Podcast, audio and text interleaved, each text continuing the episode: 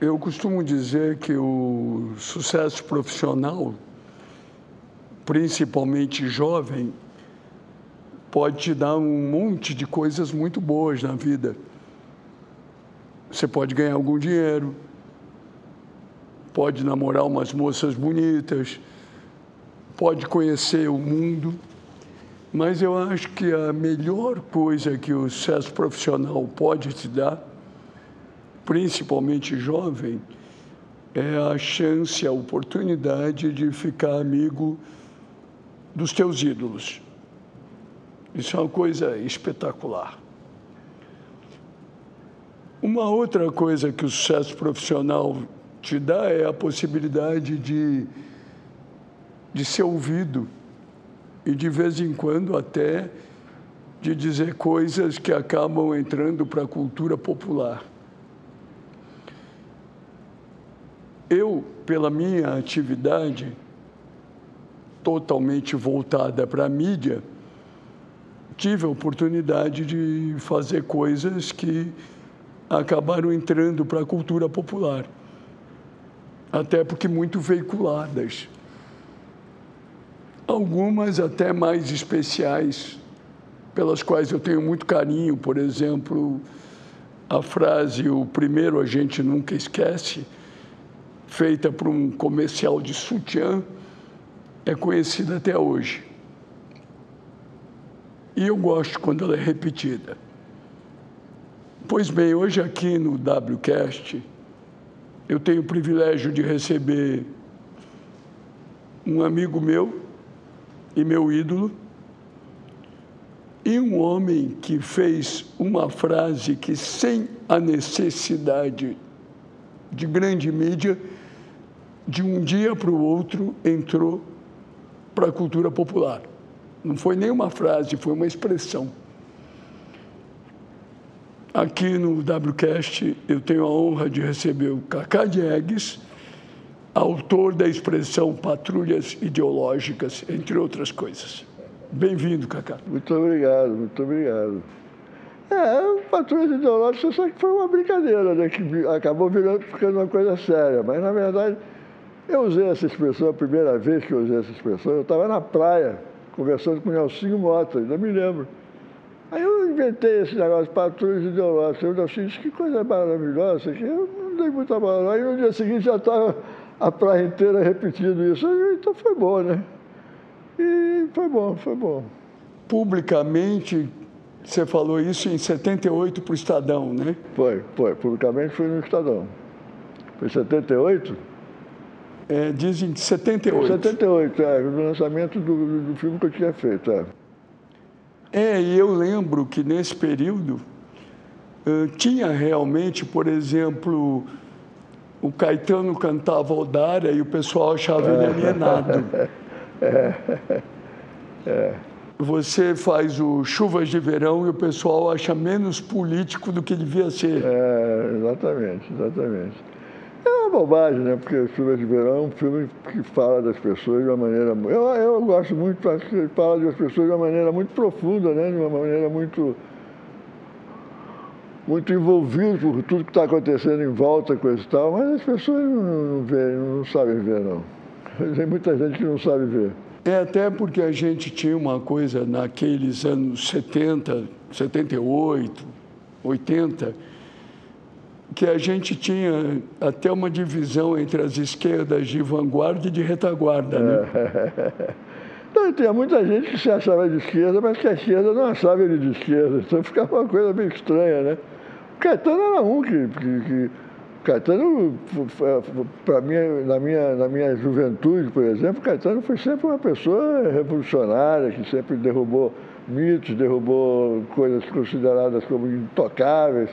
E de repente começa a ser tratado por causa do negócio do Aldara e dessas músicas de cantar. Como um alienado. Como um alienado.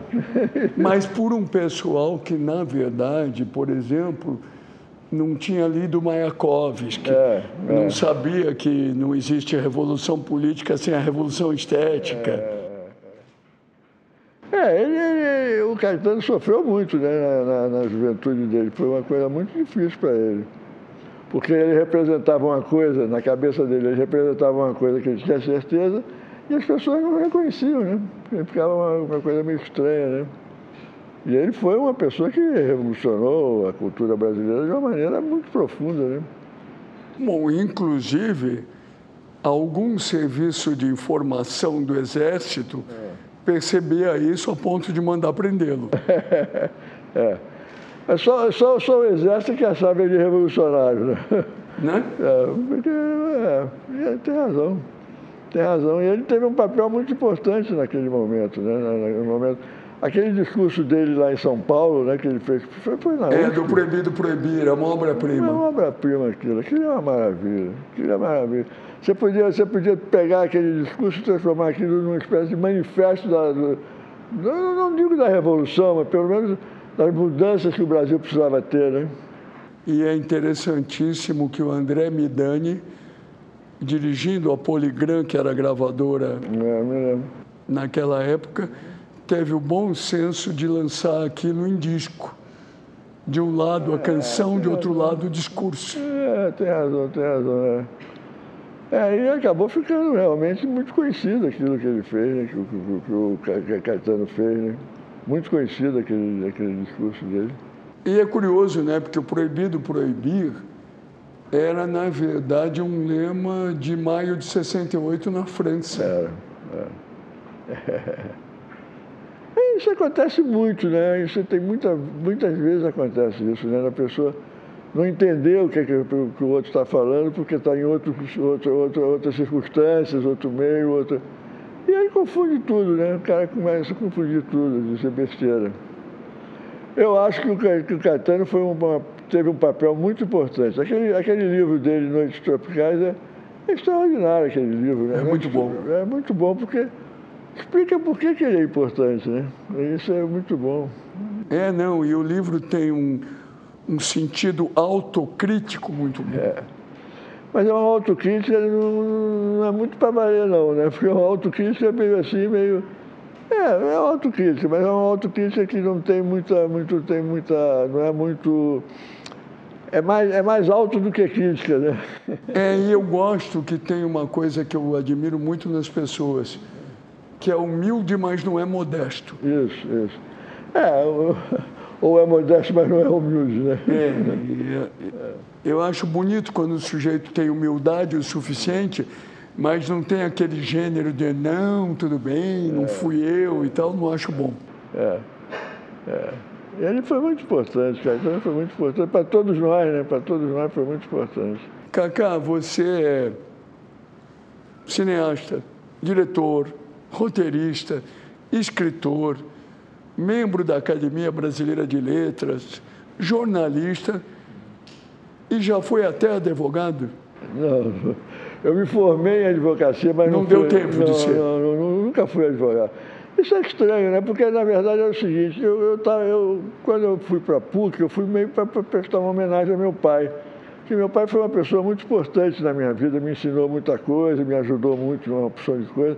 E ele queria muito que eu, que eu, que eu fosse, eh, sei lá, tivesse um diploma qualquer. Na época não tinha, né? É, na tua geração, ou advogado, ou médico, advogado, ou engenheiro. médico ou engenheiro, exatamente. Como eu não tinha vocação para os outros dois, eu vou fazer advocacia, que pelo menos você tem uma coisa que você pode, é, sei lá, viajar nisso, né? Filosofia do direito, essa coisa toda. E aí eu fui fazer e realmente dei isso de presente para o meu pai. Quando eu, na noite que eu fui, fui a festa da PUC, a festa do, do, do, da formatura na PUC, eu disse para o meu pai, que está aqui, para você, eu não vou, não vou nem, nem pensar em passar em alguma. E eu já tinha feito filmes, né? Filmes de 16 milímetros, coisa e tal, amadores, mas já tinha feito. Então não havia razão nenhuma para eu fazer. Você fazia um pouco de jornalismo também? Fazia, isso eu fazia, isso eu fazia para valer.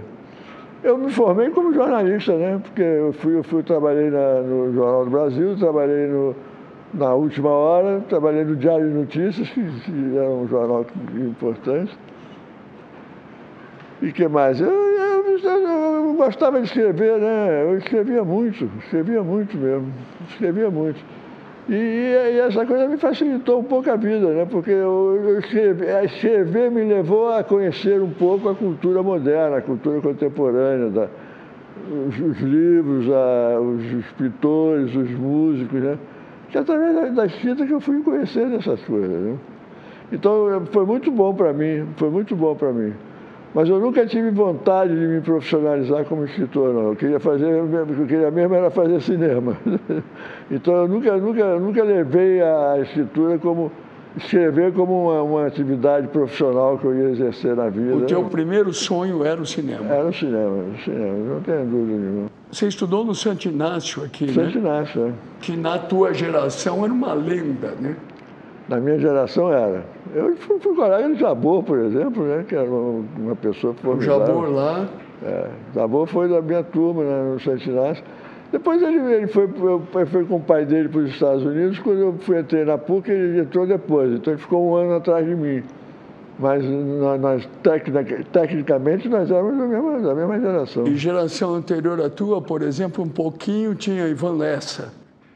É, tinha Lessa, tinha Paulo Alberto Monteiro de Barros, o, não, como é que ele assinava? Ele assinava um pseudônimo, né? Arthur da Távola. Arthur da Távola, isso mesmo. Tinha o Paulo Alberto, tinha, tinha pouca gente, eu não me lembro direito não. Eu não dava muita bola para a PUC não, porque logo, logo que eu entrei na PUC, no primeiro ano da PUC eu fui fazer o Jornal Metropolitano, o Diário de Notícias. Já levado pelo Paulo Alberto, que, era o diretor do jornal, e me levou como redator do jornal. E era um jornal, era um jornal estudantil que saía todo domingo é, junto com o Diário de Notícias. Então, eu nunca escrevia muito, não. Eu fazia mais a direção da, da, da direção de redação mesmo, né? Mas é, aí, aí eu nunca pensei em me profissionalizar. É engraçado, eu nunca pensei em me profissionalizar como escritor, não. Eu sempre... A primeira manifestação minha pública foi como escritor, porque eu mandei, foi um conto que eu mandei para o meu tio, que era redator do. era redator-chefe do Gazeta de Alagoas, de Maceió. Aí eu mandei para ele, era uma história de um, de um menino que ganhava um presente de Natal, coisa e tal. Era um, um continho, entendeu? Que ele publicou. Eu, tinha, eu devia ter uns 16 anos, 15 sei lá, era muito moço. Ele publicou porque ele gostou do conto. Já era um conto que daria filme? Não sei se daria filme, mas talvez desse. Se fosse adaptar, daria, mas era, era um conto muito cheio de de frases, eh, digamos, muitas frases molengas, assim, né? Muita, muita, muita, eh, muita consideração de classe, né? Eu tinha, talvez eu tivesse, eu não sei, eu não me lembro mais exatamente o estado de espírito que eu estava quando eu escrevi, mas a impressão que dá é que eu estava com vergonha de ser mais, mais, ter feito faculdade, de ser mais rico, sei lá, não sei, entendeu? do que o personagem, que era um menino de favela que ganhava uma bicicleta no, no, no Natal. Entendeu? Mas isso não tinha. É, bem possivelmente você tinha aquele complexo de culpa da adolescência é, do menino bem sucedido claro. em relação a um quadro social não tão bom. Claro, claro, claro. É isso mesmo. Mas aí isso foi, foi, foi, a minha estreia pública, como, como foi a primeira vez que eu apareci publicamente fazendo alguma coisa, foi esse conto. Mas eu nunca pensei em me profissionalizar como escritor, não. Nunca pensei, nunca passou pela minha cabeça. Eu sempre pensava em fazer cinema.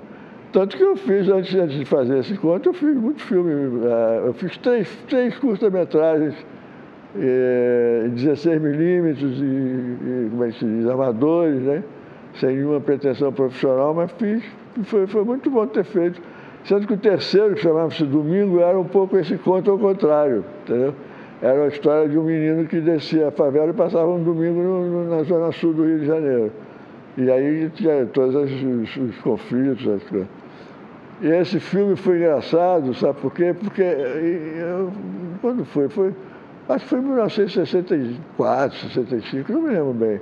Mas teve um ano eh, nos anos, nos anos 60 eu sei que foram, que a gente foi, que o, a, a Universidade de Gênova fez uma, uma, uma, uma retrospectiva do cinema brasileiro, né? com os novos diretores do cinema brasileiro. E pediram para passar esse filme.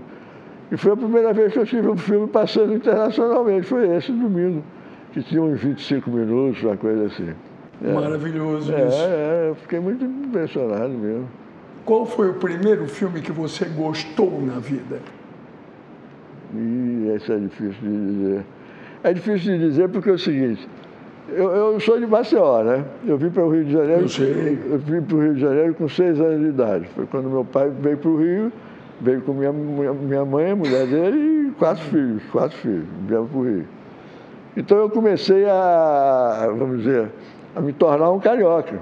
Né? Eu comecei a conhecer melhor o Rio de Janeiro, comecei a frequentar as coisas. Embora, por exemplo, Ipanema aqui, Ipanema eu fui conhecer com 15, 16 anos de idade, porque minha mãe não deixava sair de casa, porque ela achava o Rio de Janeiro uma cidade violenta, imagina, achava o Rio de Janeiro uma cidade perigosíssima. Violenta, perigosíssima. Então eu, eu ficava condenado, ela, ela foi morar em Botafogo, eu ficava condenado a ir aos cinemas, porque era a única coisa que ela permitia que eu fosse com a minha empregada lá, que me levava, coisa e tal, né? Então eu fui, eu ia, eu ia praticamente quase todo dia a esses cinemas eu assistia no Nacional, que hoje não existe mais, o, o Star, que é hoje o Estação, e o Guanabara, que era no antigo, no antigo aquele negócio, né? Era, naquele, aquela, era uma, galeria na saída de Botafogo, ali da, da Voluntários. Então eu passava o dia, passava os dias vendo os filmes nesse, nesses três cinemas, né? E na época em que os cinemas de segunda linha no, no, no, Rio de Janeiro não eram essa coisa de passar filmes que já passou, que eram, eram, eram, eram, eram sessões enormes com duas, três, eh, dois, três é, longa-metragens, né, passando no mesmo dia. Então eu passei minha vida toda vendo filme. Então eu não sei nem qual foi o primeiro filme que eu vi na minha vida. Eu me lembro de uma coisa que aconteceu, que é muito divertido, eu vou lhe contar, é que eu, a primeira vez que eu fui ao cinema, isso eu me lembro perfeitamente. Foi pouco antes de eu sair de Maceió. Eu tinha uma tia, minha, minha, uma tia que eu, eu gostava muito dela, ela, ela, era muito, muito presente na minha vida. Ela já faleceu há muito tempo, mas ela, ela era muito presente na minha vida infantil. Então, ela me levou para ver o primeiro filme, a primeira vez que eu fui ao cinema na minha vida. Foi no, na Rua do Comércio, em Maceió no cinema São Luís, ainda me lembro do nome do cinema qual era. E eu cheguei, nós entramos, o cinema São Luís, a entrada era pelo lado, assim, né? E quando nós entramos pelo lado, eu fiquei espantado, porque tinha aquela tela enorme, né? Com aquelas pessoas, era preto e branco, evidentemente, aquelas pessoas enormes na tela. E, e eram todas elas vestidas de uma maneira muito antiga, né? Como se fossem príncipes, reis e eu fiquei muito impressionado com aquilo e fiquei boquiaberto olhando. Aí minha tia me pegou e disse assim, vamos sentar logo, menino, senão você vai perder seu lugar. E não fica aí olhando não, que você acaba lá na tela, você vai ficar na tela. Isso ficou na minha cabeça e eu acabei na tela mesmo, né? entendeu? Eu acabei na tela. E esse foi o primeiro, esse eu me lembro foi o primeiro, esse filme eu não me lembro qual era, evidentemente, eu tinha 4, 5 anos de idade, não me lembro. Mas evidentemente que eu não sei que filme era esse, mas Pensando sobre o filme hoje, eu vejo que ele era um pouco parecido com, sei lá, um, um, filme, um filme qualquer. Né? Por exemplo, podia ser um filme de Eisenstein, por exemplo, entendeu? Você falou, eu nasci em 1951 uhum. e eu acho que a primeira vez que eu fui ao cinema com uma tia, uhum. irmã do meu pai que não tinha filhos e me adorava, me paparicava. E eu lembro em São Paulo isso, tinha um pianista antes do filme. Lembro que foi no Cine Olido. E eu era muito criança, mas eu fiquei muito maravilhado com a beleza da atriz, que era o Helena de Troia, no filme. E eu achei aquela moça assim tão bonita, nunca mais esqueci. E aí no colégio de padres que eu estudava, de vez em quando tinha filmes, mas era tudo assim, Helena de Troia, Ben-Hur, é. esse tipo de filme. É esse filme que eu, eu não me lembro qual era, qual era, o filme que eu vi, mas eu me lembro que tinha umas, umas figuras assim, príncipes, reis, é, devia ser um filme da época que não sei que filme era, mas era um daqueles filmes que você ficava meio boquiaberto, né, com aquela produção americana, aquela coisa linda. Não sei, não sei que filme era não. Mas eu sei que eu fiquei meio, meio preso no cinema, né? Porque eu, morava em Botafogo, minha mãe não deixava eu sair do bairro, eu tinha que ver, fazer por aí, eu ficava vendo os filmes, ou então eu ia no General Severiano ver o treino do Botafogo. Acabei botafoguense, claro, vendo Garrincha de dia, tudo isso treinando, pô, né? Uhum. Newton Santos. Né? Então eu, eu, eu, eu, me dividia entre, entre cinema e, e o campo do Botafogo.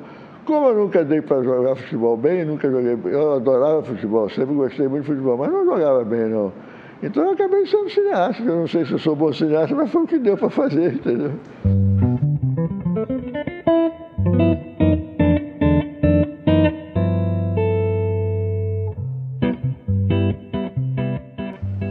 Você sabe que naquela série de livros que vários torcedores escreveram uhum. sobre seus times, é. eu escrevi sobre o Corinthians, inclusive com meu querido Nirlando Beirão. E o livro mais bem escrito começa com a frase: Você sabia que Orson Welles era Botafogo? e era mesmo Botafogo? Não, é que ele conta a frase é monumental do Sérgio Augusto. É... Ele conta que o Orson Welles, quando teve no Brasil, levaram ele ver um jogo do Botafogo. E ele ficou maravilhado. Eu não sei se ele virou Botafogo, mas, por exemplo, o Bernardo Bertolucci, quando esteve no Brasil, eu levei ele para o Maracanã para ver um jogo do Botafogo. E ele viu o jogo do Botafogo, embora ele ficasse mais vendo a torcida do que o jogo, né? Ele ficava de costas para o campo, da torcida, aquela agitação do Maracanã que é fantástica. Né? Mas eu tenho a impressão, Cacá, e talvez você concorde com isso, e olha, eu não sou isento porque eu sou Corinthians, né? É. Sou Corinthians aqui no Rio, em São Paulo, em Londres, em qualquer lugar. É.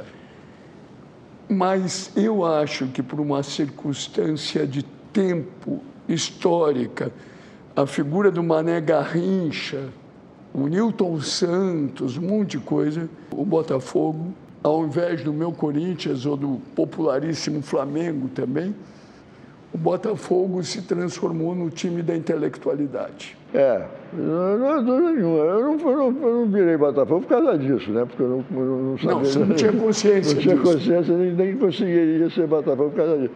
Mas, evidentemente, que vendo hoje, eu vejo o Botafogo assim também, claro. O Botafogo sempre foi um um time de classe, né? Classe, entre aspas, né? Era o time do Armando Nogueira, era o time do. Enfim, era é, time. Ele não tinha a, a importância, entre aspas, de fundador do futebol é. do Fluminense. É, é. Mas o Botafogo. Mas tinha... é, o Botafogo teve uma época que o Botafogo era o melhor time do Brasil, né? Junto com o Santos, né? Na época que tinha Newton Santos, tinha Didi, tinha Garrincha, eu vi todo mundo, todo esse povo treinar no Botafogo, era uma coisa incrível. Hoje, quando eu penso nisso, eu digo, pô, eu vi esses caras e não, não, eu não tinha consciência da, da importância deles. Né? Ah, eu, garoto, como corintiano fanático, o Corinthians, na minha infância, só apanhava. Ficou na famosa fila de vinte e tantos anos sem ganhar um título. Hum. Na televisão, o meu grande prazer de gostar de futebol era assistir o Santos e Botafogo. É, é isso mesmo. Que eram jogos, é, jogos incríveis, né? maravilhosos. Maravilhosos. Né? Eu vi o Pelé que morreu agora, porque eu vi o Pelé jogar contra o. Como era o time time italiano que veio jogar aqui no Brasil para a decisão da. O Milan? O Milan, é, exatamente, o Milan. Era uma coisa incrível, né? Você via. E, e, e, Santos e Botafogo eram os dois grandes times do Brasil naquela época. Apesar que na grande vitória do Santos contra o Milan. O Pelé não estava. O Pelé não estava e estava o famoso Almir Pernambuquinho. É, é, é, que jogava muito e enchia todo mundo de porrada. Enlouqueceu os italianos. Eu me lembro, eu estava no Maracanã, eu vi esse jogo. Ele enlouqueceu os, italianos. Ele era uma pessoa incrível. É, o Almir era um personagem agressivo, é. tem uma biografia dele maravilhosa. É, é mesmo? Eu não conheço, não. E ele morre assassinado na Galeria Lasca. É, eu sei. Não sei. Ele morreu assassinado na Galeria Lasca, é isso mesmo. O Almir tem uma coisa fantástica. Eu vi um jogo do Almir, uma decisão Bangu e Flamengo, decisão do campeonato. Ah, que ele bateu no time inteiro, né? Ele, do... ele acabou com o jogo. Ele mandou o jogo, ele mandou o jogo parar, ele parou, porque ele bateu em todo mundo, botou, foi expulsou. É, o time dele estava perdendo, ele resolveu bater no perdeu, outro time. O Flamengo perdeu de 3 a 0. Ele não fez gol nenhum, claro. E o Flamengo perdeu. Então ele resolveu tirar o Bangu de campo e tirou mesmo, tirou todo mundo de campo, né? O Bangu foi campeão sem ter terminado esse jogo. Cacá, você falou da tua infância em Maceió, Malagoas. É impressão minha, hum, Maceió é das cidades que eu pouco estive na minha vida, tive duas vezes. Ou a comida alagoana tem um adocicado que a comida brasileira em geral não tem. Olha, eu sou, eu sou difícil de falar sobre isso porque eu sou tarado por Alagoas, eu sou tarado por Maceió, eu gosto muito de Maceió. Gosto muito, embora fiquei lá só até seis anos de idade, né? mas depois eu voltava todo fim de ano. Como minha mãe odiava o Rio de Janeiro, ela não, não, nas férias grandes, nas férias de verão, ela juntava a família e ia embora. A gente passava o carnaval no Rio e ia passar o, o Ano Novo em Maceió. Não, passava o Natal no Rio e ia passar o Ano Novo em Maceió e ficava em Maceió até acabar o carnaval. Já três meses, três meses de verão a gente ficava lá. Então, para mim, Maceió foi sempre um lugar onde eu, eu, eu podia me divertir. Eu, eu, acho que foi lá que eu comecei a entender a cultura, a necessidade de uma certa formação cultural. Eu adorava Jorge Lima, era louco por Jorge Lima. Enfim, tem essas coisas todas. Mas, na verdade, você sabe que eh, Maceió foi um lugar onde eu aprendi tudo, né? De, de fato eu aprendi lá. Não foi no, no o, o, o Santo Inácio me ensinou a viver, assim, respeitando as coisas, tomando. Mas Maceió foi o que me ensinou a viver de outra maneira, que me deu a alternativa, de, que, que, que a alternativa necessária para eu poder viver, né? Tendo uma alternativa. Então eu sempre gostei muito de Maceió, sempre fui muito, muito muito, muito ligado a Maceió. Eu adorava Jorge Lima, por exemplo, que era amigo do meu pai, tinha uma, uma grande amizade com meu pai, e eu adorava os poemas dele e ele também, né? Tanto que eu fiz um filme, o Grande Circo Místico é todo é, vamos falar disso. inspirado, inspirado em Jorge Lima.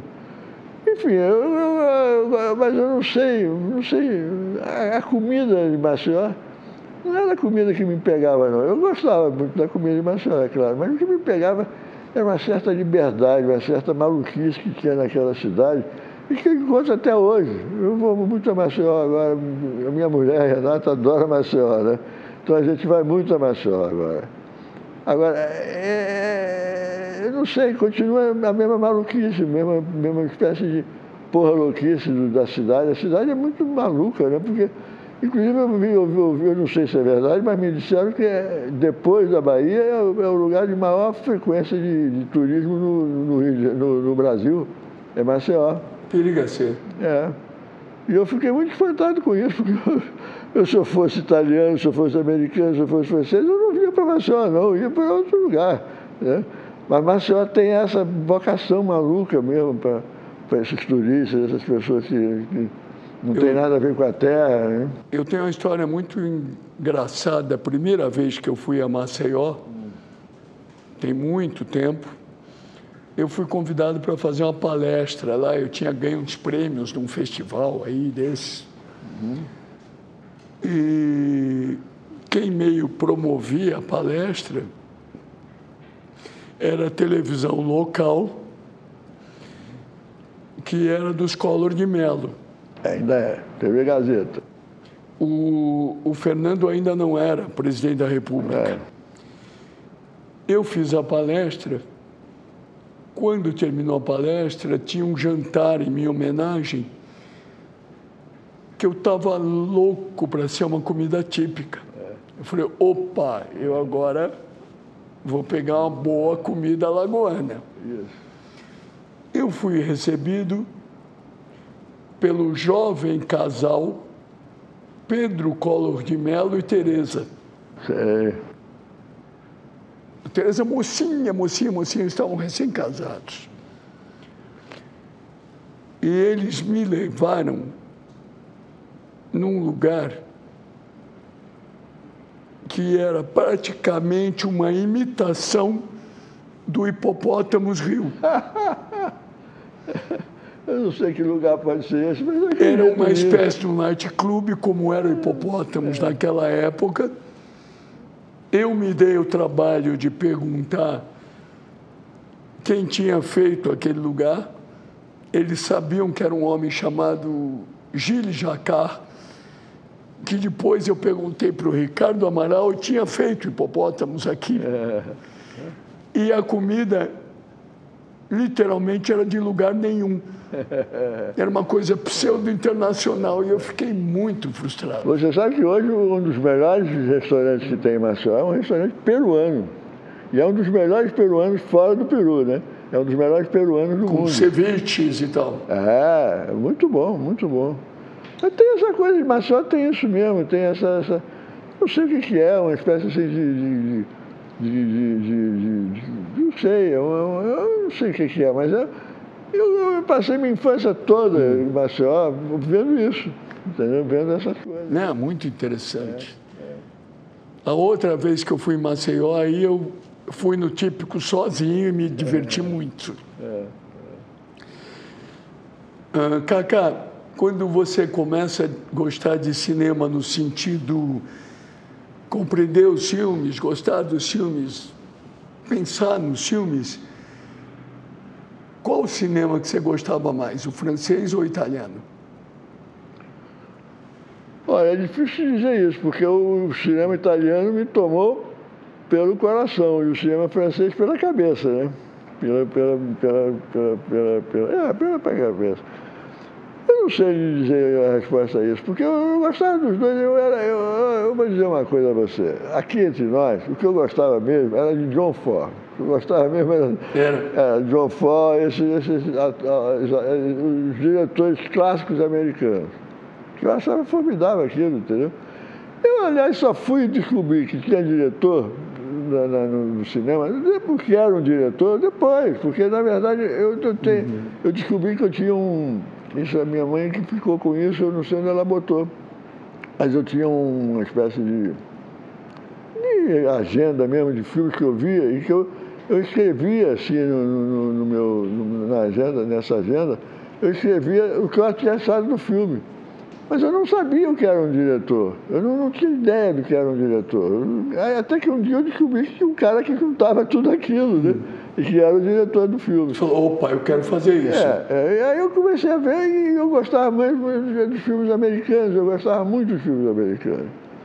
Tanto que quando eu, eu fui gostar dos filmes italianos, eu já, já, já era, já era meio adolescente, já era jovem, não sei, se- não sei que idade eu tinha, mas já era uma, já era uma outra coisa. Aí eu, aí eu já sabia que existia diretor e, o- e o- e os filmes italianos me divertiam, mas o que eu gostava como, da minha cabeça como arranjos né, de direção eram os filmes franceses mesmo. Eram os filmes franceses. Mas isso eu não, não tinha preferência, não. Não achava, eu não sei o que, é, que, eu tinha preferência. Porque eu gostava de Antonioni, gostava também de Godard, gostava de Truffaut, mas gostava também de Visconti, entendeu? Eu Não tinha. Não tinha... É curioso, eu te perguntei isso pelo seguinte. Eu, muito mocinho, eu não sei se eu gostava mesmo ou se pe- pegava bem gostar, eu adorava o Perrault Le Fou. Aí, poucos anos atrás, eu revi o Perrault Le Fou e achei chato pra cacete.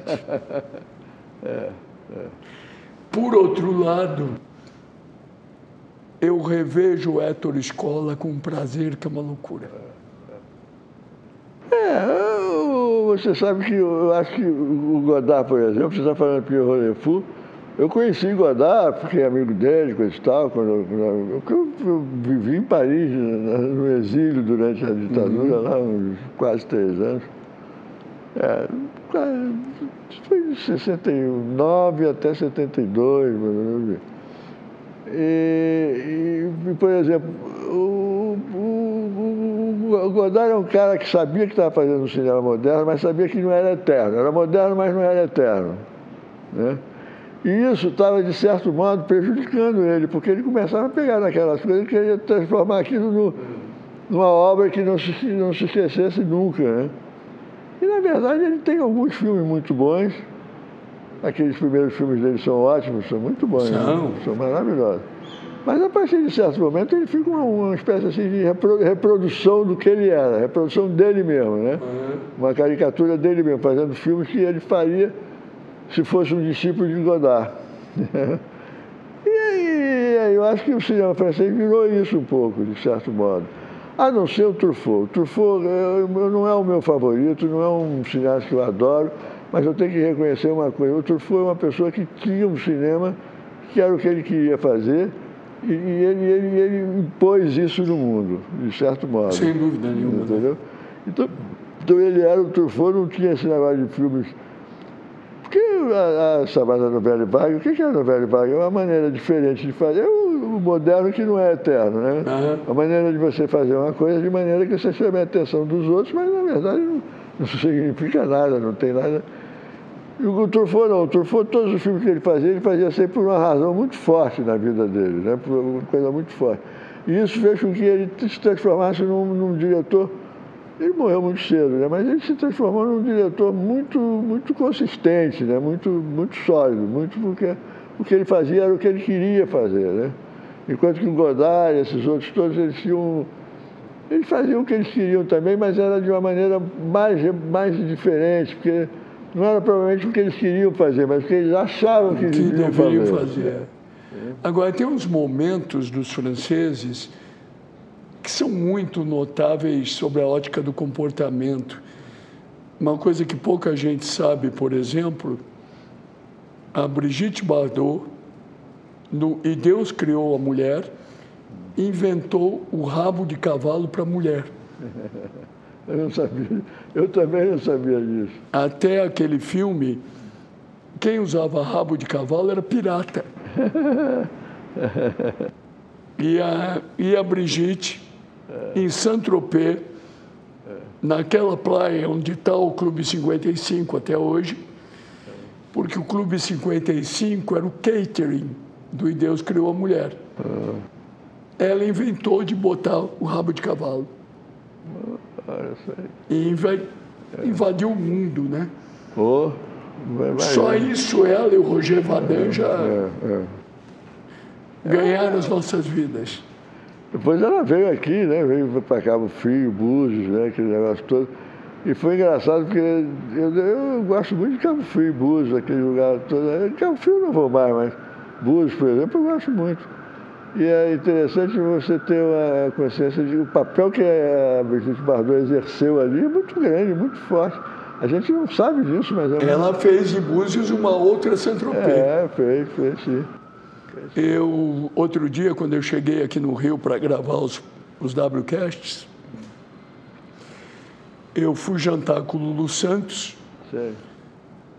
que no dia seguinte ia gravar com o Marcos Vale uma versão de Maria Ninguém hum.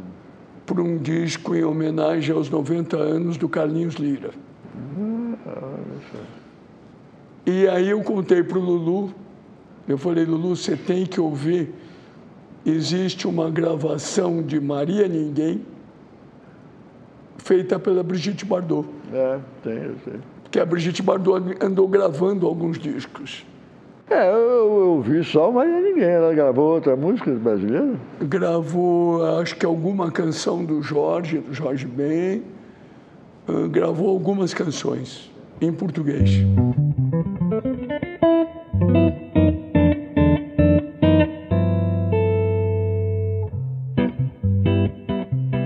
Aliás, é uma coisa que eu, eu nem sei se você racionaliza isso tão fortemente, mas bem possivelmente você está entre os.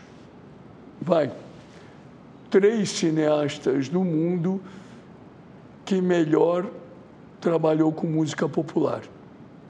Eu gosto muito. Os teus filmes geraram canções monumentais, né? É. É, eu dei muita sorte também, né? Não, é só, não foi só a minha intervenção, não foi, eu dei muita sorte também. Eu me lembro, por exemplo, que quando eu fiz Bye Bye Brasil, que a canção é. É linda aquela canção, maravilhosa. A música é do, do Roberto Menescal, as pessoas não, não, não, tomam conhecimento disso, mas são. A música é do Roberto Menescal. Uhum. E a letra é do Chico. O Chico estava numa época que ele não tinha muita paciência para as coisas, coisas e tal, mas eu mostrei a ele o filme. E depois dele ver o filme, ele escreveu a, a letra do, da música, que, foi, que durou, era uma, era uma coisa enorme. Eu disse, não, Chico, não dá para fazer isso, está tá enorme. Era uma coisa, ele disse, então corte comigo. Aí nós fomos para um, um, um, uma sala de projeção, eu passei o filme para ele e comecei a explicar, vamos botar aqui essa referência tal a Maceió, essa referência a Belém, essa referência não sei. E aí ele foi cortando a letra dele, né? mas ele começou com uma letra enorme, uma coisa que não acabava nunca. Né? E, e, Não, e a letra continua grande mesmo na versão ah, do não, filme. Mas, mas é bonita, né? Muito Belíssima. Bonita, muito bonita, muito bonita. É. é, mas você tem... O Chica da Silva, você até me contou que o Jorge praticamente musicou o teu bilhete, né? É, minha carta, é, é. Foi muito engraçado, porque eu queria que o Jorge fizesse. Eu, em geral, eu, quando começo um filme, eu já sei quem vai fazer a música, né? E o, e o Chica da Silva já era o Jorge Ben desde, desde, desde que eu tive a ideia de filmar esse filme, é. eu pensei nele e pronto. Aí quando eu fui fazer a música do filme, que eu chamei ele para fazer a música, para escrever a música do filme, ele, ele, ele, ele, não sei o que aconteceu, mas ele não, não, não, se interessou muito, eu não sei o que aconteceu. Eu sei que ele não escrevia a música. E eu acabando o filme, ele não escrevia música, não escrevia música, não escrevia música. Até que um dia eu, eu chamei o Roberto Benescal, que era uma pessoa que era meu vizinho na uhum. época, a gente morava mais ou menos no mesmo edifício.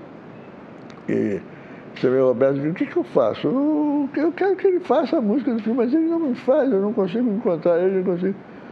Aí o Roberto disse assim, não, escreve uma carta para ele, manda, manda, manda, manda dizer o que, que é. Aí eu mandei dizer o que, que é, eu escrevi uma carta para ele. Aí no dia seguinte, três dias depois, sei lá, dois dias depois, mas um prazo muito curto, eu recebo um. Como é o nome disso? Um, um cassete. Um cassete, uma cassete, com a música toda escrita, eh, cantada por ele, e com, até, com, praticamente com o texto que eu tinha escrito. Né? Então eu descobri que ele, na verdade, ele, ele pegou o texto e botou a letra, botou música na letra. Né? Que é muito a cara do Jorge, é, né? Aí ficou que lindo, ele tem né? uma métrica to... é. só dele. É. Aquela ficou coisa. linda, aquela música é maravilhosa. Maravilhosa. Eu adoro aquela música. Né? O Joana Francesa é muito bonita a música. Também. Francesa é a música do Chico. É. O Chico escreveu. Essa, essa, ele levou a sério, porque ele escreveu antes do, do filme começar a ser feito. Eu me lembro dele ele, ele, mostrando a música para Joane Morro antes do filme começar a ser feito. O filme não estava nem. não tinha filmado um plano do filme e ele já tinha a música pronta. O Chico, quando, o Chico, quando quer, é fogo, né? É, ele é danado, né? Ele fica. E, e Joana Francesa, eu, eu, acho que é uma das coisas mais bonitas que ele já escreveu na vida, não é só é muito cinema, bonito, não, nossa vida senhora. É muito bonito. Eu, particularmente, eu, eu gosto muito de algumas canções do Chico que tem pouco a ver com o momento específico do Brasil. Hum. Então, Joana Francesa é uma delas. Vitrines é uma canção que eu acho uma beleza. O meu guri é muito bonito aquilo também, né? É muito bonito. Muito bonito. É. Mas o, você tem razão, eu acho Joana Francesa uma música linda, maravilhosa. E, e o Chico escreveu antes do filme ser feito. Bom, você tem até música de Rita Lee em filme teu, né? Tenho, tenho, é, tenho. Eu adoro a Rita Lee, eu acho é ela uma pessoa maravilhosa, maravilhosa. Eu sempre procurava, um dia eu vou ter que fazer um filme para essa mulher, para ela fazer uma música e cantar para mim. E aí aconteceu o Melhor Virão e ela fez, né? É muito bonito.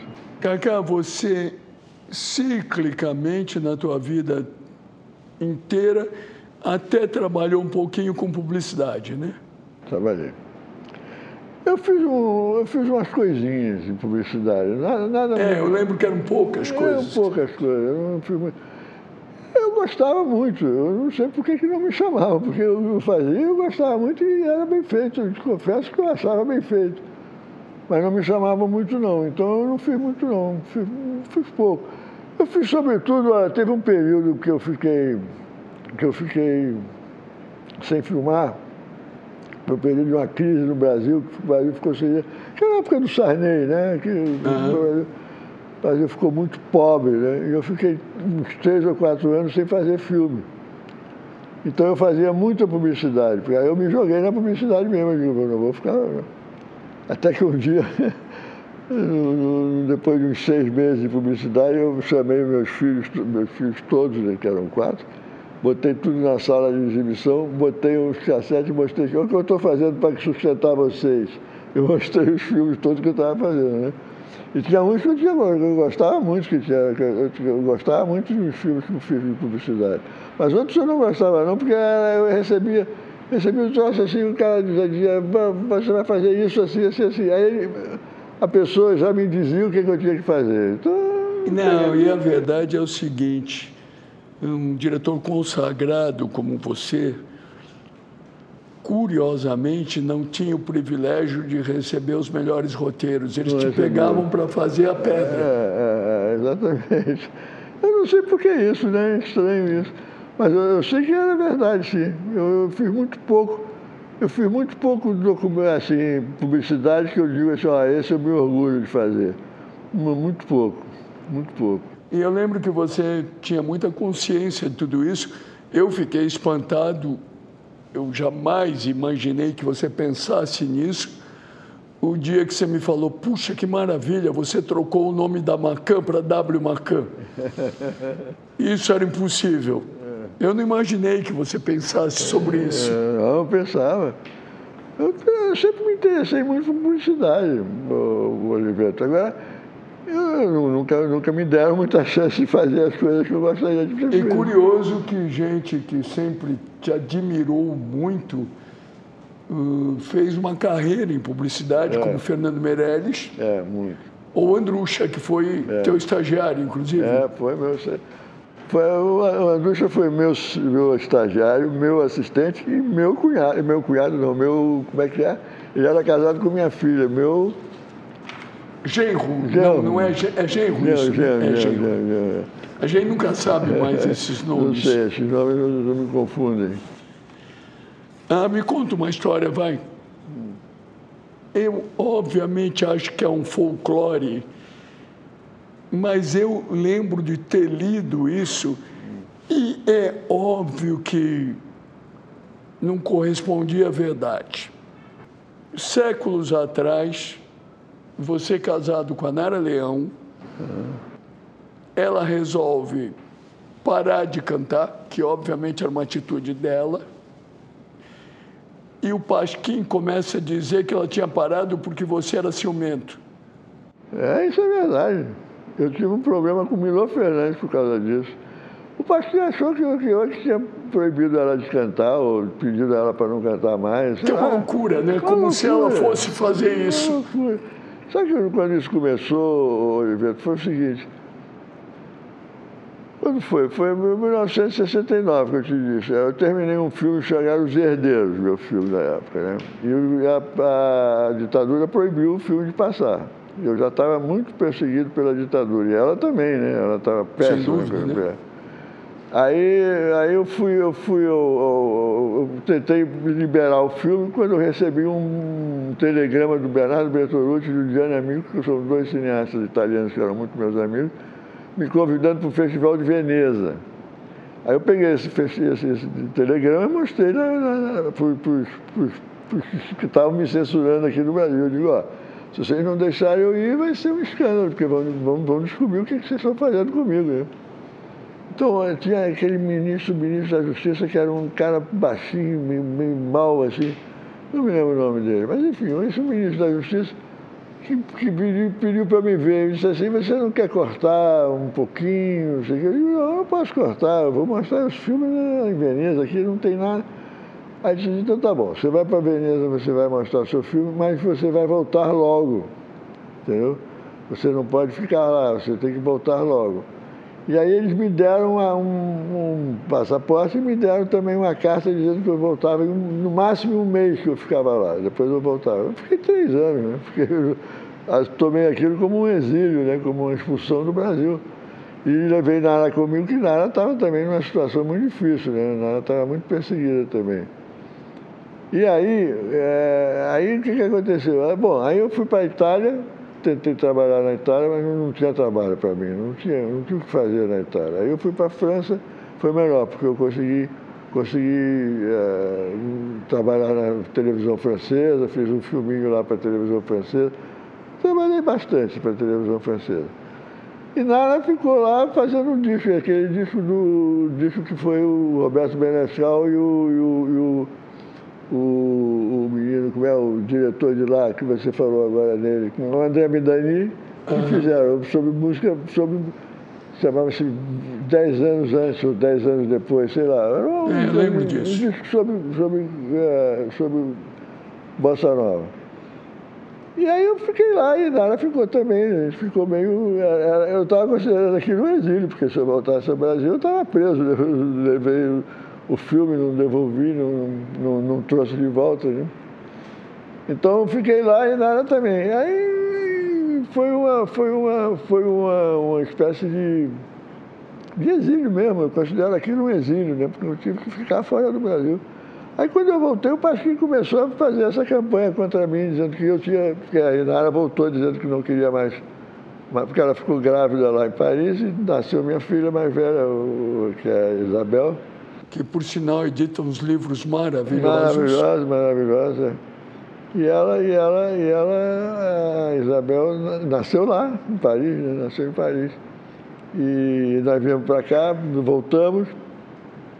Aí quando eu cheguei aqui, a, a, o pastor começou a me perseguir dizendo que eu tinha feito a Nara parar de cantar. Eu lembro, eu era garoto, eu li isso, eu falava, isso é muito louco, não pode muito ser. Louco, uma loucura. Eu dizia que você está maluco. Você... E Nara dizia, Nara dava entrevista e dizia por que tinha parado de cantar, explicava o que que. Nunca, nunca disse isso que era por minha causa ou que eu tinha pedido, pedido ela para não cantar mais. Aí um dia eu encontrei o Milô, Milô, era o Milô e o outro cara, que eu não me lembro quem era, que me pegaram na rua e aí o Milô começou a me cobrar isso. Aí eu disse assim, você tá maluco, cara. Eu não proibi nada de cantar, não. Ela não canta porque não quer, pô. porque tem lá os problemas dela. Tá. Chegou no momento da vida dela que ela não quer cantar, deixa ela em paz. Pô. E aí eu tive uma briga séria com o Milô, sabe? Foi, foi sério. Depois, depois a gente fez as pazes com isso, mas nesse dia a briga foi séria. Se a gente pensar com todos os méritos de revolução de linguagem, de tudo que o Pasquim fez, o Pasquim tinha um machismo antigo explícito. Tinha, tinha sim. O, o Pasquim tinha, sobretudo, uma irresponsabilidade que era muito perigosa, né? Porque assim como ele acertava às vezes a irresponsabilidade dele. Chutava para qualquer lugar. Chutava para qualquer lugar e aí errava também, né? A, a bola não entrava, né? E eles ficavam numa situação difícil, porque aí eles tinham que explicar de uma maneira boçal, meio sem sentido. Você morou na Itália e na França. Foi. Dos dois lugares, qual que você gostava mais para morar? Eu acabei gostando mais, eu não gostava muito da França, mas acabei gostando mais, mais da França, porque eu fui Por mais causa bem, do trabalho. É, fui mais bem tratado, tive trabalho para fazer, fiz amigos e gostei muito dos amigos que eu fiz lá, entendeu? Era muito, eu assisti a Copa do Mundo de 70 lá na França, foi até engraçado, porque a gente assistiu na casa de um francês, que, era de, de cinema, um diretor de cinema, que me convidou para ver a, a, a, Copa do Mundo lá na casa dele. Eu ia ver na casa dele, no início eu dizia assim, não, não vou torcer pelo Brasil não. No, no segundo jogo eu já estava torcendo, desesperado. É, isso aconteceu com todo mundo, é, né? Não tinha. E, e, e, a França foi muito, muito, muito, muito calorosa nesse sentido, né? A França para mim. Foi muito calorosa mesmo. Não só no negócio dos filmes brasileiros, como também no negócio do futebol que eu adorava, né? Então eu fiquei muito fã da França, fiquei muito fã da França e gostei muito de ter morado lá. Eu, se morasse na Itália, eu, ia ficar completamente desconhecido, porque era uma coisa que não, não acontecia nada. É, você sabe que tem uma coisa curiosa, né? Quando você trabalhou na França, você deve ter trabalhado por uma coisa que hoje seria tipo o Canal Plus. É, talvez, é. É, isso mesmo. É, era, quando, eu trabalhei na, quando eu trabalhei na televisão francesa, nessa época, não havia televisão privada, era só, tudo, era tudo do Estado, né? É. Era tudo do Estado. A Itália que tem pintura maravilhosa, fotografia maravilhosa, cinema maravilhoso, escultura, tudo que. literatura, tudo bom. Nunca teve publicidade boa É? por um detalhe muito curioso. Ah, oficialmente, o que alimenta a publicidade é a pintura, a escultura, o cinema, tudo isso. Então, a Itália deveria ter. Mas a Itália inventou, anos e anos atrás, uma coisa chamada il carrocello, que era o quê? Era um horário que passava os comerciais, todos juntos. E aí o que acontecia? As pessoas já sabiam qual era aquele horário e desligavam a televisão. Por que, que a publicidade no Brasil ficou boa? Porque ela teve que competir com a programação da Rede Globo. É. Eu nunca tinha pensado, eu nunca tinha sabido disso na minha O vida. Carrocello, até Não hoje, era carro, cello? ele Carrocello, o carrossel, Não era o horário dos comerciais. Que coisa interessante. O Oliviero Toscani, que foi um bom fotógrafo, e por fazer aquelas campanhas controversas de Benetton, com padres e freiras se beijando na boca e tal, ganhou uma certa visibilidade, mas não era um bom publicitário. Ele, uma vez, numa palestra que a gente fez juntos, ele falou: a, a publicidade é um monte de lixo com gotas de Chanel em cima. Ah. E eu falei para ele, para você que cresceu vendo a publicidade italiana, é verdade. Porque era isso. A publicidade italiana nunca foi boa, melhorou um pouquinho nos últimos anos.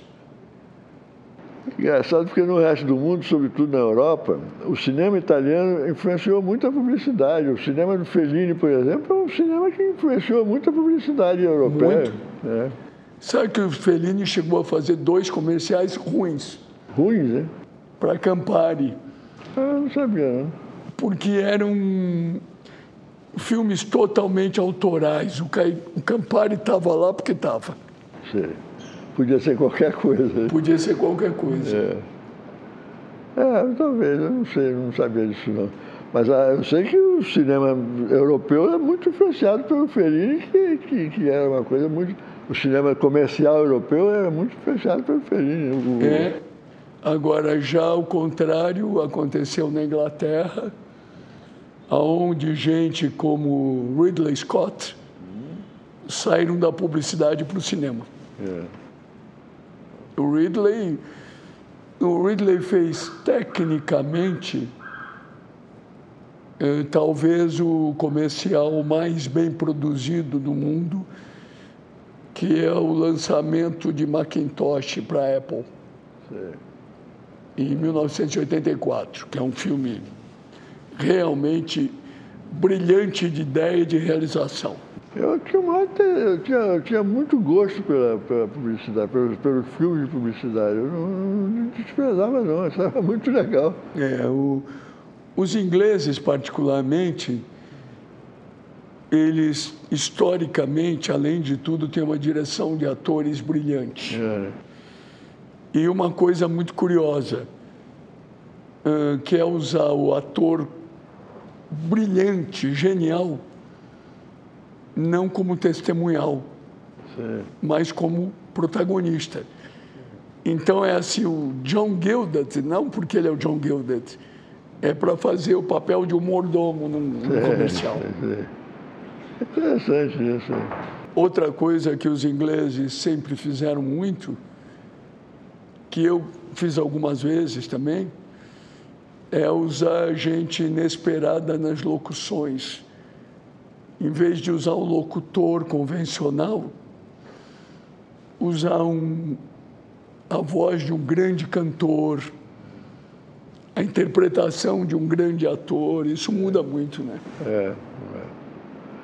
O cinema, a publicidade alemã também era muito boa, né? Os filmes de publicidade alemães não tinha uma coisa. É, um, um pouco mais gráficos, mas muito bons. Eu me lembro que era muito elogiado os filmes. É, de uma.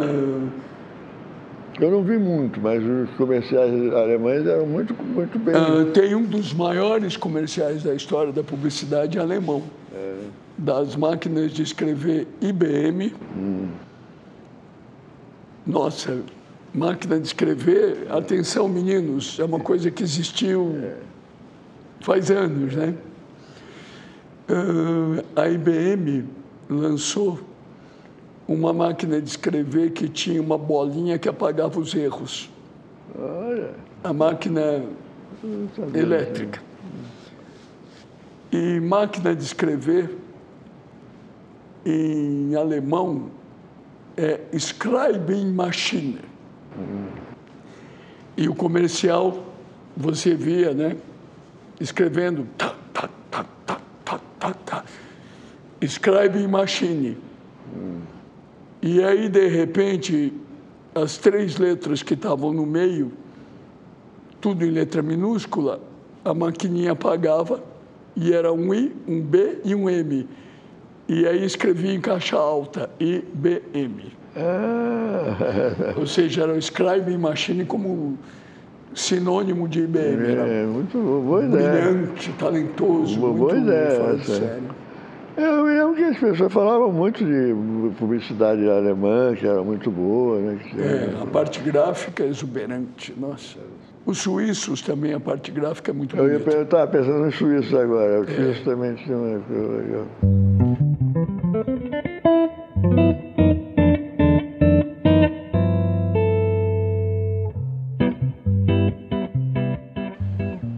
Cacá, hum, fala um pouquinho do Grande Circo Místico, que é um filme que eu adoro. É, o Grande Circo Místico é, um, é, um, é, uma, é uma, uma experiência, hum. muito. Como é que eu posso te dizer? É uma coisa que começou de uma maneira e acabou de outra. Eu sempre quis fazer alguma coisa de Jorge Lima, que, como eu te disse, era um poeta que eu adorava desde, desde criança, praticamente. Eu conheci ele, coisa e tal. E, e, e, e eu sempre quis fazer alguma coisa com ele. A minha paixão no Jorge Lima era pelo hum. negócio do, do, do, do Orfeu, do, da invenção de Orfeu, que eu adorava esse poema, que é um poema, não sei se você conhece a invenção de Orfeu, é um poema clássico de vários, ah. vários, vários, vários, vários poemas juntos, enfim. E eu queria fazer a invenção de Orfeu, mas eu não conseguia saber. Eu disse, como é que eu vou fazer a invenção de Orfeu? É uma coisa muito difícil, muito impossível, né? Até que recentemente, quando eu digo recentemente, eu digo a partir da, da sei lá, do final dos anos 60, agora, 2000, 2020, sei lá, não, 2000, sei lá, uns 10 anos atrás, vamos dizer. Eu cheguei à conclusão que não dá para fazer Jorge Lima, que era muito difícil fazer Jorge Lima. Então eu fazia, fiz o seguinte, eu escolhi um poema do Jorge Lima, que tivesse uma narração, que foi o Circo Místico, e transformei o Circo Místico num, num filme, entendeu? Mas eu procurei guardar no Circo Místico todas as coisas que eu, que eu levantei no, no, no, Jorge Lima, no que eu levantei quando eu tinha a ideia de fazer um filme sobre o Jorge Lima, sobre a obra dele. Então, na verdade, o Circo Místico é uma homenagem minha ao Jorge Lima. Né? É uma maneira, é um, é um filme que eu, eu acho que é um filme que eu, eu gosto muito, acho um dos meus melhores filmes, porque inclusive acho que é um filme que resultou muito bom no negócio da escolha do elenco, no, na, nas diferentes circunstâncias em que esse elenco trabalhou. entendeu? Nas cenas que eu consegui montar a partir da ideia do, do poema, né, do circo místico, entendeu?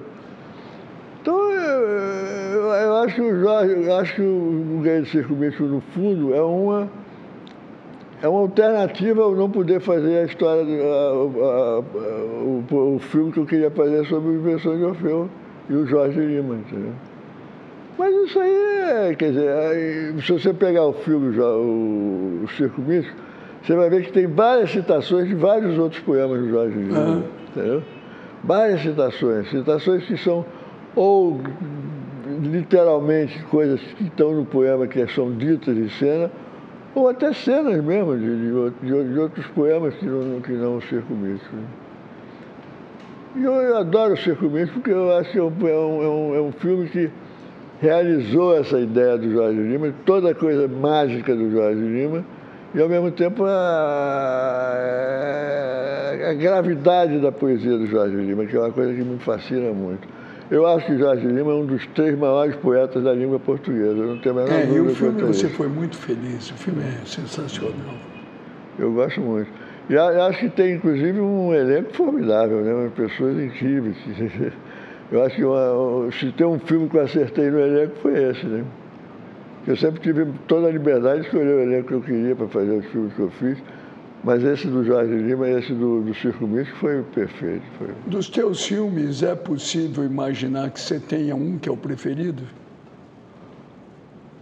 Não. Não. não é, é difícil. Ou é dizer. sempre o próximo? É, sempre o próximo. não, eu tenho um problema em relação a isso, é que é o seguinte, tem alguns filmes meus que não é que eu não goste, mas é que eu acho que não, não, não, não estão tão. É isso que eu ia te perguntar. Tem algum que você diz, puxa vida, podia ser podia diferente? Podia ser diferente, podia ser melhor. Tem. Qual é? Os Herdeiros, por exemplo, podia ser melhor. Os Herdeiros? É. Não é que eu não gosto do filme, não. Eu acho que o filme tem um papel, naquele momento da, do cinema brasileiro, da cultura brasileira, foi importante. Mas, não, não, mas faltou, quer dizer, eu, eu acho que eu podia ter sido mais, mais podia ser mais radical na, na, ideia que eu tinha de fazer os herdeiros, entendeu? Eu fiz de uma maneira que, que, que, não foi tão radical quanto eu queria fazer. Radical que eu digo no sentido cinematográfico, mas nem por isso, cinematográfico mesmo, né? A ideia de fazer um filme como aquele. Eu, talvez tenha perdido um pouco a, a. Sabe que outro filme que, que você vai tomar um susto, mas que eu, que eu acho que não é exatamente o que eu queria, é o Quilombo. É? É. O Quilombo, que é um filme que eu sei que é bom, eu gosto do filme, com tal. O filme é bom, um filme é, de alto eu, prestígio, eu nossa. É, eu sei. Mas eu, o que eu queria fazer não era exatamente aquilo, eu queria fazer alguma coisa mais, mais na vida do, do, do, dos, dos, escravos do, do Quilombo, sabe? Estavam ali no Quilombo. E eu não, não isso não, não, não, deu, não deu, não deu para fazer. Era muita coisa, muita coisa. Depois faltou dinheiro, aí eu fiquei. Foi, uma, foi aquele filme foi uma, uma, uma, doideira, aquele filme. Foi um esforço incrível. Mas, mas isso eu não acho, eu não tenho, eu não tenho nenhum, filme, nenhum filme que eu diria assim, esse tira da minha coisa que eu não quero não. Eu, tá. eu gosto de todos. Mas uns mais do que os outros, claro, né? Claro, normal, né? É. Eu tive o privilégio de receber aqui nos WCast uh, o Antônio Fagundes, é. brilhante e tal. E ele tinha chegado das filmagens com você do Deus ainda é brasileiro. É, isso é. Esse ainda é por quê? O que, que mudou? Olha, do Deus mundo, é brasileiro. É, todo mundo pensa que é uma continuação do Deus é brasileiro. Não é. é tem, tem, tem, tem, tem os mesmos personagens, as mesmas situações, coisa e tal. Mas não é propriamente uma continuação do Deus é brasileiro. É um, é um filme, é, um, é, um, é, um, é, um, é uma espécie de, de, reprodução do que aconteceria com Deus anos depois com uma nova situação no Brasil. O Brasil não é mais o mesmo de 20 anos atrás. Então, o Deus ainda é brasileiro é um pouco isso, é um pouco uma, uma, brincadeira uh, que, que eu costumo dizer que esse filme é uma, é uma comédia, é uma comédia cívica, entendeu? Boa definição, é, hein? Mais uma patrulha ideológica. É uma comédia cívica. E aí essa comédia cívica se realiza nessa, nessa ideia do, do Deus tendo que fazer outras coisas. O Deus vem ao Brasil porque ele precisa, ele precisa decidir se vai acabar com o Brasil, se vai acabar com o mundo, porque está tudo tão chato, tão impossível, entendeu? E quando ele chega no Brasil, ele vê que não é assim, entendeu? Que, que, e para nós que estamos vendo o filme, tem que ter uma ideia de que, que Deus não, não deixou de ser Deus, porque o Brasil ficou ruim com o, Bolsonaro, ou, ou, ficou ruim no mundo todo com o Trump, com essas coisas todas. Não, isso aí é, é, acontece como, como um acidente na história da humanidade. Entendeu? Que é coisas que, inclusive, você ciclicamente de um jeito ou de outro, fala nos teus artigos. É, claro, claro. No Globo. E nos meus filmes também. É? É, nos meus filmes também. É, quem vai fazer a trilha do Deus ainda brasileiro? Eu não sei. Esse eu não sei ainda, porque, na verdade, eu queria que o Gil, Gil fizesse. Né? Mas uhum. o Gil está cheio de coisa para fazer na vida dele. Então, estou esperando uma resposta dele. Se ele fizer, muito bem. Mas se ele não fizer, também não tem importância. Eu parto para outra coisa, entendeu? Aliás, emendando, né? O Gil. Falei isso outro dia para o Paulo Niemeyer, que esteve aqui comigo. Uhum. Você, o Gil, Fernanda Montenegro, o Paulo, o Merval na presidência, rejuvenescem a Academia Brasileira de ah, Letras. Ah, mas a ideia é essa mesmo. Bom que você percebeu isso, porque a ideia é essa mesmo. A ideia, Oliveto, é que a gente transforme a Academia Brasileira de Letras não só numa, numa, numa, numa nesse, nessa espécie de, de, de, de, de, igreja da cultura brasileira, mas se transforma numa coisa de promoção da cultura brasileira, da cultura popular brasileira ou erudita, não importa, uhum. mas de uma cultura brasileira que seja realmente seja capaz de, de representar o Brasil, entendeu? É, eu acho que vocês tiram um, um empolado da academia. Exato, exatamente, acabar com o empolado. Vocês deixam um presente cotidiana. Eu vou dizer, ainda está um pouco, a gente precisa acabar com isso, entendeu? A gente precisa acabar com isso. Eu, eu fico muito feliz porque a gente, de certo modo, não é que a Nélia da Pinhão não, não foi o resultado nosso, porque a Nélia da Pinhão era uma intelectual já clássica no Brasil, que tinha seu papel, que tinha seus, seus romances e tal. Mas a Nélida Pinhon adorou essa ideia e a Nélida Pinhon, dentro da academia, assumiu esse papel, sabe, de transformar a academia numa, espécie de, de, de, de som aberto para o mundo. Né? A cultura brasileira não pode ser apenas uma espécie de, eh, de, de, de santo, de, imagem que você vai lá todo dia, reza, não sei o que, coisa e tal. Não, a cultura, a, a Academia Brasileira de Letras é também um, tem também o papel de ser uma espécie de difusora da cultura brasileira de uma maneira muito popular, muito, muito eh, como Fernanda Montenegro, como Gilberto Gil, como claro. e, e assim por diante. Nós vamos continuar nessa linha. Bom, eu tive o privilégio aqui no WCast de receber esse ícone da cultura popular brasileira, Cacá Diegues. Muito, muito obrigado, Cacá, pela obrigado tua presença. Obrigado a você, foi ótimo essa conversa. Adorei o papo, viu, Acho? Adorei o papo. Muito obrigado, eu que adorei mesmo. Um abração. Outro.